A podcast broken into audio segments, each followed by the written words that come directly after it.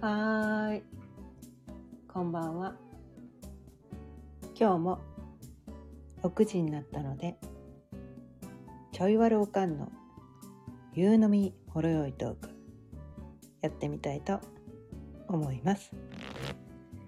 今日のテーマは、体験したい未来のために今できることというテーマでお伝えしていきたいと思います。改めましてこんばんは。かよねです。毎日夕方6時からだいたい15分前後その日のテーマを決めて気づきのヒントをお伝えしています。あちーちゃんこんばんは。今日も聞いてくださってありがとうございます。ということでね今日のテーマ。体験したい未来のために今できること。ということなんですが、うん、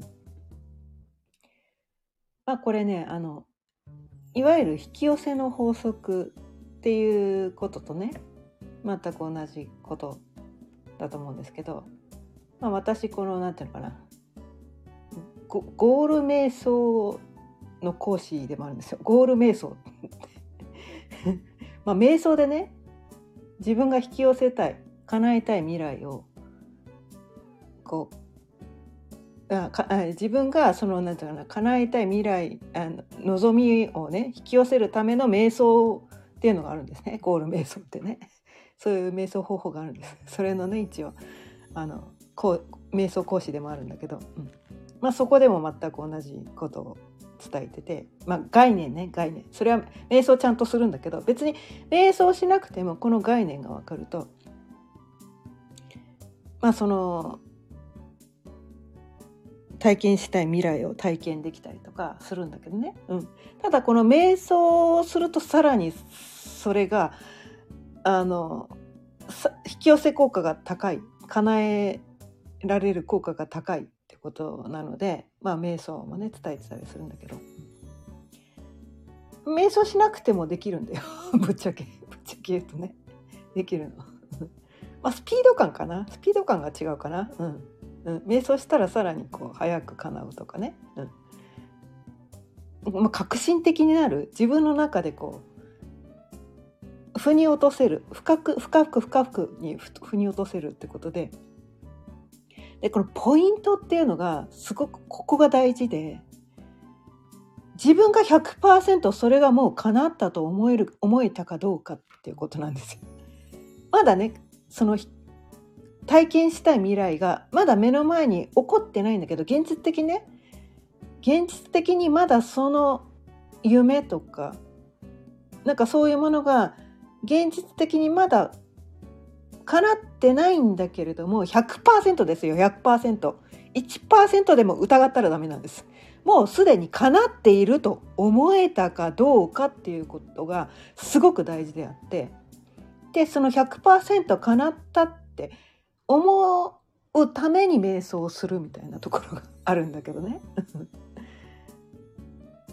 これもこの何て言うのかな今日初めて瞑想しましたっていう人はなかなかその深い瞑想に行けないから、うん、ちょっと誘導瞑想みたいな感じでね深く深く入っていくようなことをしなきゃいけないんだけど、うん、そのテクニックっていうのがあるんですよやっぱりね。うん、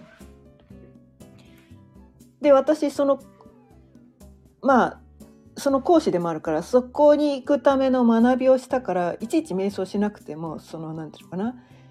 この体験した未来を引き寄せたいって思ったものを瞑想しなくても結構こう引き寄せられちゃってたりするのね。私はね。もうね。でも慣れてない人はやっぱりこう瞑想とかねした方がいいのかなと思うんだけど。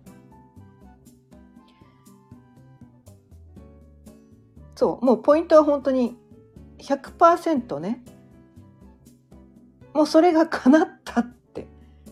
感じる。思うだけじゃないよね。感じる。五感で感じてください。五感で感じてください。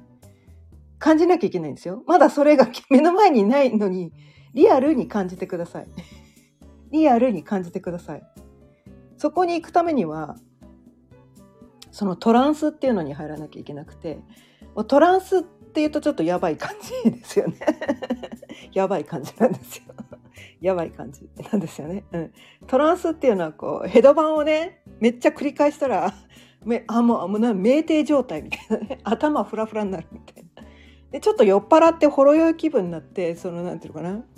完全に完全にこうお酒飲みすぎてね気持ち悪くなるぐらい飲んじゃったらダメなんだけどこう現実とね現実とその自分が思いを描いたビジョンとか夢とかの世界の境界線が曖昧になったところそれシラフでもねシラフでするのが瞑想だったりするんだけど、まあ、お酒飲んだ時もちょっと近いような感覚をね得られるわけなんですね。うん、だからほろ酔い気分のあの感覚です。まあお酒飲めない人はね瞑想するしかないんだけどそのトランスっていう状態にならなきゃいけないわけなんですよ。そのね自分にがね100%それがもうすでに目の前に全然起こってないのに今現状ではそれが叶うかどうかそれをどうやって叶えればいいかどうか全然やり方なんて全然わからない自分にはそんな能力なんかこれっぽっちもないのにそれが叶ったと100%思わなきゃいけないっていうねすごくこう普通に考えたらめちゃめちゃハードルが高いことをしなきゃいけないんだけど。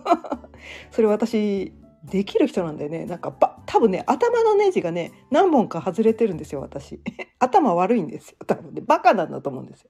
だからバカなバカな人の方が夢を叶える確率高いんですね、うん、こう現実的に考えていやそういやどう考えてもね現実的にそれ無理っしょっていうねすごいこう頭でねめっちゃこう計算をしてえこれやってこれやってこれやってこれをやっていやどう考えても計算上それは無理ですみたいなね。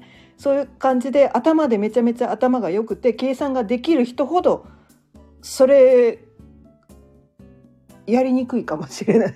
やりにくいかもしれない。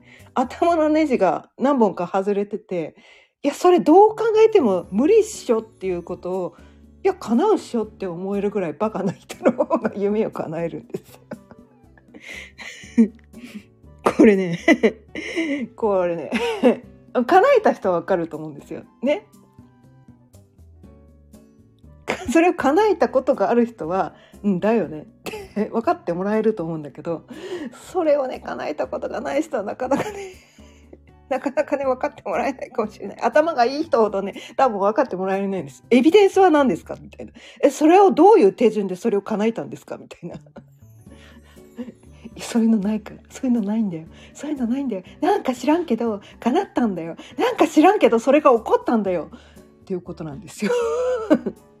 ということなんです。これはだから、まあ、よくね私星読みっていうのを伝えてたりするんだけど、うん、あとはねその宇宙の流れっていうのがあって宇宙の流れにたまたま乗った時だと思うんだよね。その多分なんかこう潜在意識が敏感にそのなんかその流れを感じて、えー、なんか知らんけどそういうことを思ってみたら その流れに乗ったら叶ったみたいな。全然それだから何ていうのかな。1年後にこの目標を叶えるって言って逆算してね1年後12ヶ月後だからね。じゃあ、えー、半年後にはこれを叶えるみたいな。で3ヶ月後にはこれを叶える。で1ヶ月後にはこれを叶える。そのためには1週間後には何をやる。じゃあ今日何をやらなければいけないかみたいなねこうこう段階を読んで落とし込んでいくっていうもう左脳系バリバリのそれでは叶わないことなんです。それではそれでやることって限界があるんですよ。人間の頭で考えられることって限界があるんです。そこを手放さなきゃ、手放さなきゃいけないんです。手放せない人いっぱいいると思うんだけど。いっぱいいると思うんだけどね。手放してください。手放してください。忘れてください。どうやるのってあなたがやらなくていいから宇宙信じてくださいと。ね？ね？そのねあなたが体験したい未来もう叶ったとね？それは私がやらなくてもいいどうやってやらなければいかないいけないかとか考えなくていいんです何も考えなくていいですね？宇宙を100%信じて。ね？それが叶った。かなえかな叶っちゃった。ええなんか知らんけど叶っちゃったって言ってよだれ垂らしてください。叶っちゃったでーってやつです。えなええ私えこんな美味しいこと世の中あっていいんすか？みたいな。えこんえ世の中ってこんな簡単だったんすか？みたいな。笑っちゃうぐらいのねやつ。やらいやそんなわけないっしょってそこにこうなんか否定が入っちゃうとそれは叶わないんですね。うん、そんな世の中うまくいくわけないでしょっていうの1ミリでもね1%でも疑ってしまうとそれは叶わないんです。ここがね意外とね皆さんねできないんですね。頭のネジ何本か外してください。信じてください。宇宙にお任せしてください。うん。まあ、それができればね苦労しないよって皆さん言うかもしれないけど騙されたと思って1回ぐらいやってみてもいいよね。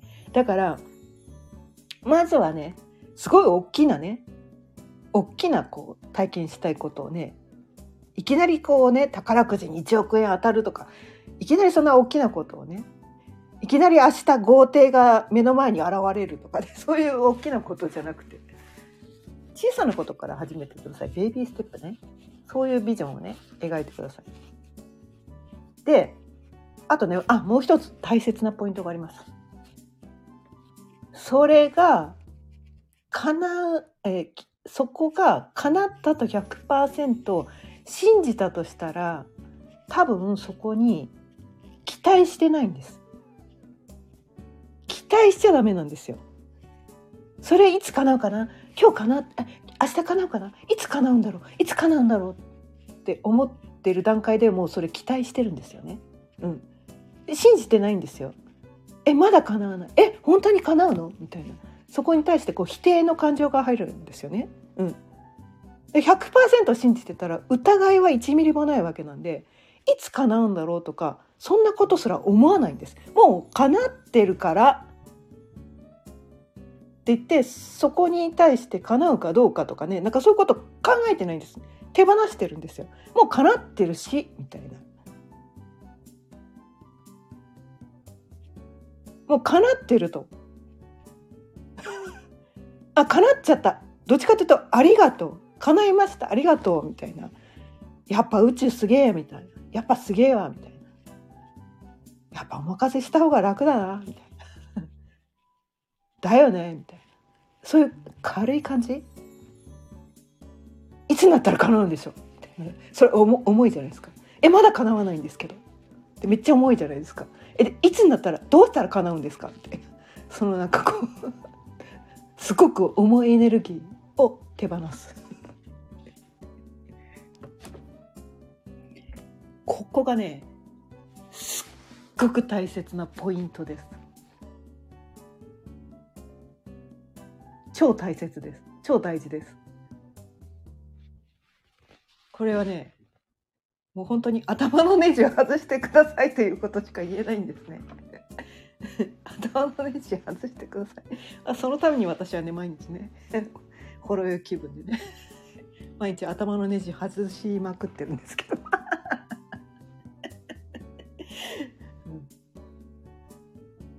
でこれはかなかなっちゃえこれかなったら、まあ、いいいいなって言ってよだれ垂らしてる時間が結構長いんですよね。うん、えかなあかなかなっちゃった。だからその時のかなった時のことをリアルにねリアルに五感で感じるっていうのがねすごい大事なんだけど。そのリアルなこうえっ、ー、と私は映像でね映像で浮かべ映像がめちゃめちゃ浮かんでくる人なんだけど人によってねそのねこのあの視覚優位の人視覚目でね見るねそのビジョン優位の人とか聴覚優位の人とか肌感覚が優位の人とかいて自分がどんどん感覚が優位かによってそのそこにこう、えーと、フォーカスをね当てるといいと思うんだけど私は割とその視覚優位の人なんですよね。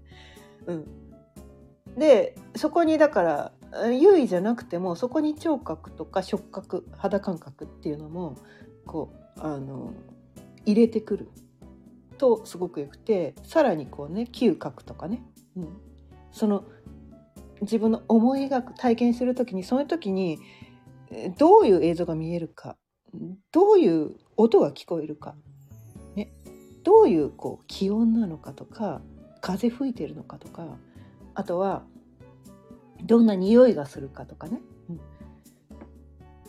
あとは周りにどんな人がいるかとかどんな声が聞こえるかとかね、うん、あとはその、まあ、エネルギー的なものどんなエネルギーがそこに漂っているのかとか。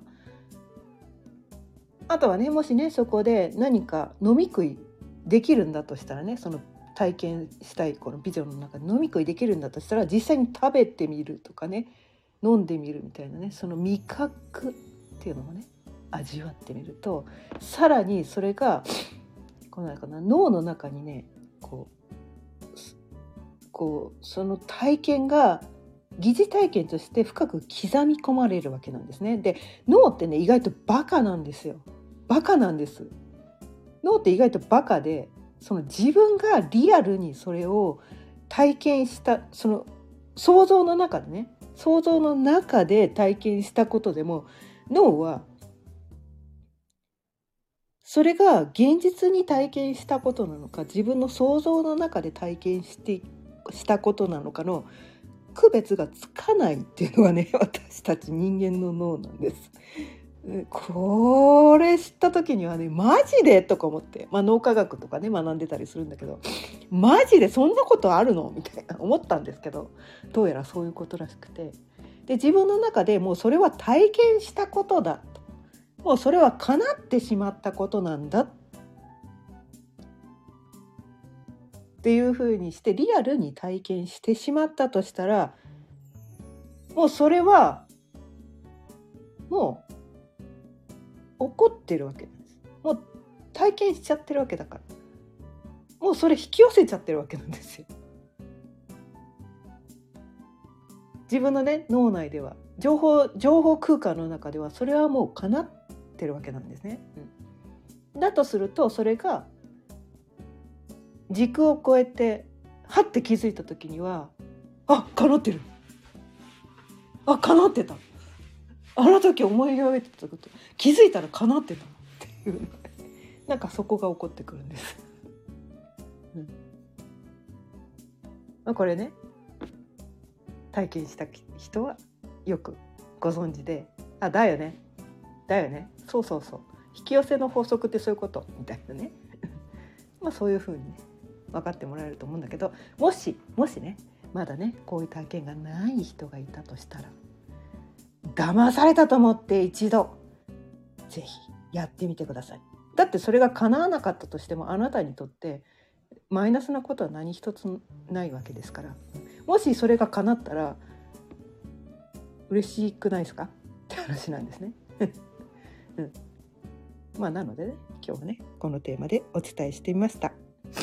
ということで今日も15分過ぎたのでそろそろ終わりにしていきたいと思います。今日は体験したい未来のために今できることということでお伝えしてきました。今日も聞いてくださってありがとうございました。毎日夕方6時からだいたい15分前後その日のテーマを決めて気づきのヒントをお伝えしています。また聞いてくださったら嬉しいです。